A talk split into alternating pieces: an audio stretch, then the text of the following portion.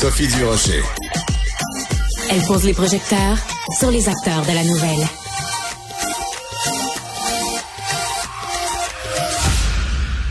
Alors bien sûr, on continue de parler de cet hommage qui a été rendu euh, au Parlement canadien, à la Chambre des communes, à un membre de la division Waffen SS.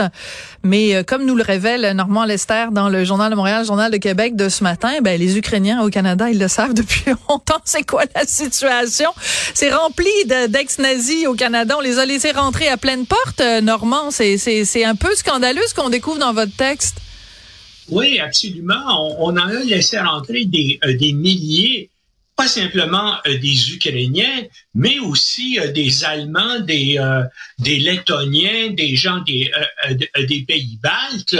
Et puis, le Canada lui-même a, reconnu en effet qu'il y avait de nombreux criminels de guerre au point où Brian Mulroney a nommé le juge oui. pour faire une enquête sur les criminels de guerre au, au Canada. Et puis, bien sûr, euh, on, savait déjà qu'il y avait un bon nombre d'Ukrainiens. Hein, on parle de ce, les euh, les Anglais n'avaient pas parce que donc la division SS ukrainienne après avoir combattu en Pologne, a combattu aussi en Europe centrale, en Slovénie, en Croatie, et à l'effondrement du régime nazi, euh, ils se sont rendus aux Anglais et ils ont été déplacés en Angleterre, mais les Anglais n'en voulaient pas.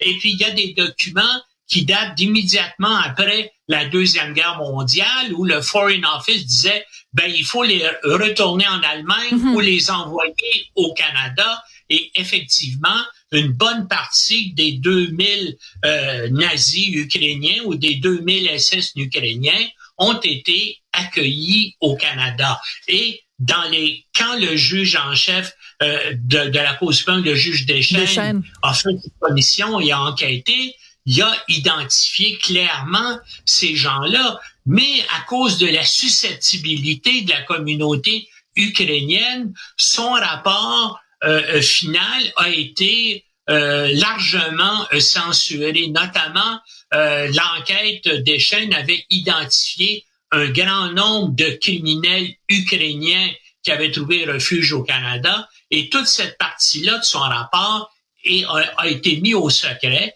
Ben, ce qu'il faut maintenant, et comme le demande d'ailleurs les organisations juives, le B'nai c'est que tout ce rapport-là soit rendu public. Mais moi, ça me surprendrait que le gouvernement euh, Trudeau le fasse parce que hmm. il y a d'autres problèmes aussi. Je sais pas si vous avez vu, mais il y a, y a un ministre en Pologne, le ministre de l'Éducation de la Pologne, qui demande, demande actuellement qu'on prenne des mesures en Pologne pour extrader. Oui, j'ai vu. Euh, euh, donc, euh, euh, euh, le militaire là dont qu'on a ovationné aux communes. Oui, mais à ce moment-là, à ce moment-là, Normand, si on extrade lui, il faut extrader tous les autres aussi, parce que celui-là, ben voilà. C'est ça, le problème, c'est un panier de crabes. Puis là, ben les gens vont dire. Oui, mais écoutez, il, y a 98 ans, c'est vieux ça. Mais je vous souligne qu'il y a trois semaines en Allemagne, un garde SS de 98 ans a été formellement inculpé pour complicité de, hmm. euh, de crimes de guerre.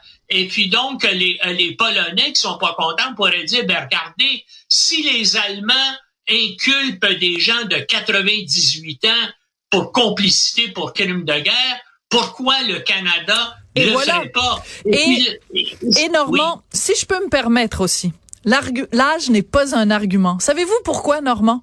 Parce que si on dit, oh, il faut le laisser tranquille, le pauvre monsieur, il a 98 ans, qu'est-ce qu'on dit aux survivants des camps? Qu'est-ce qu'on dit à Ginette Kolinka en France, qui a connu Auschwitz-Birkenau, qui était la compagne, euh, qui était à ce moment-là en même temps que Simone Veil? Qu'est-ce qu'on dit aux gens qui ont sur leur avant-bras leur numéro de matricule tatoués, qui ont vécu les camps de concentration, on leur dit "Oh ben là vous avez 98 ans, on n'a plus vraiment envie de parler de ressasser ces vieilles histoires-là." Voyons donc, c'est pas un argument ça.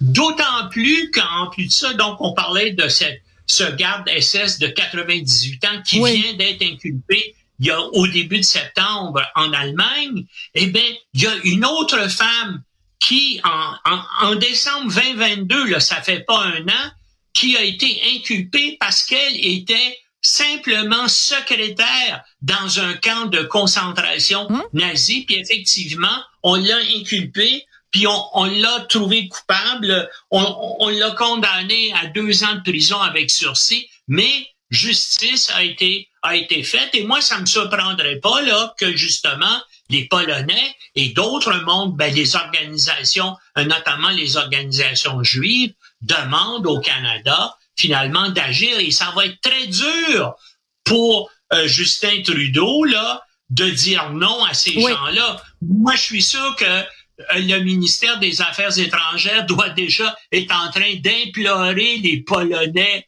pour qu'ils ne le fassent pas, parce que ça va être bien difficile pour le Canada de dire non à son extradition, vu les inculpations actuelles en Allemagne. Et hein, voilà. Il y a, jurisprudence d'une certaine façon. Il y a une forme de jurisprudence là, oui.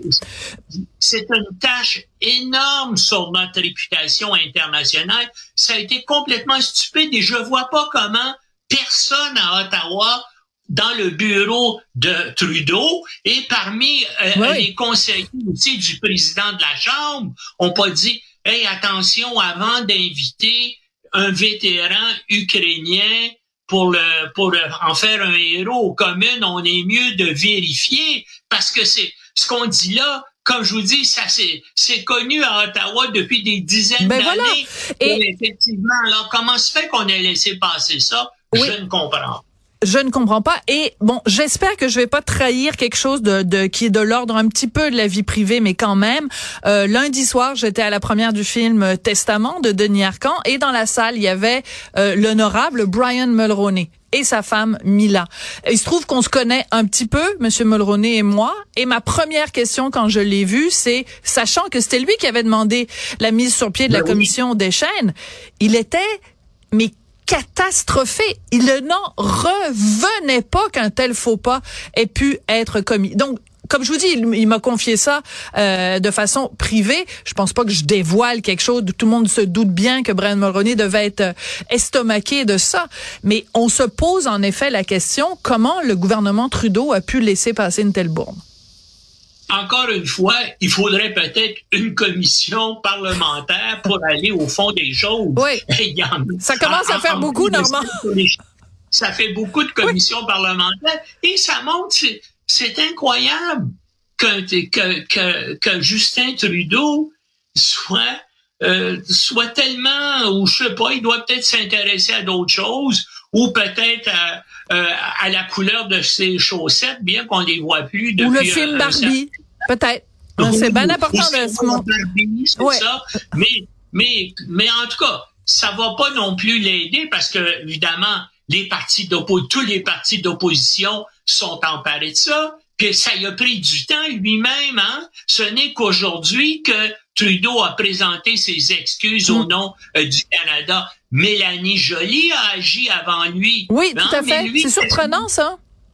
Ben, c'est surprenant. C'est que je pense que Trudeau et les libéraux ne veulent pas se mettre à dos la communauté ukrainienne parce que ça va créer des problèmes aussi au Canada. Parce que, puis comme, puis comme je vous dis, ils doivent être en train de prier à Ottawa, là, pour que les Polonais n'agissent pas et que d'autres pays n'agissent pas. Par contre, ça va être difficile pour lui de résister aux demandes que tout le rapport de la commission des chaînes soit du public. Mais on va on va être nombreux et je suis sûr que vous allez écrire euh, des chroniques là-dessus, euh, Normand, pour euh, le réclamer.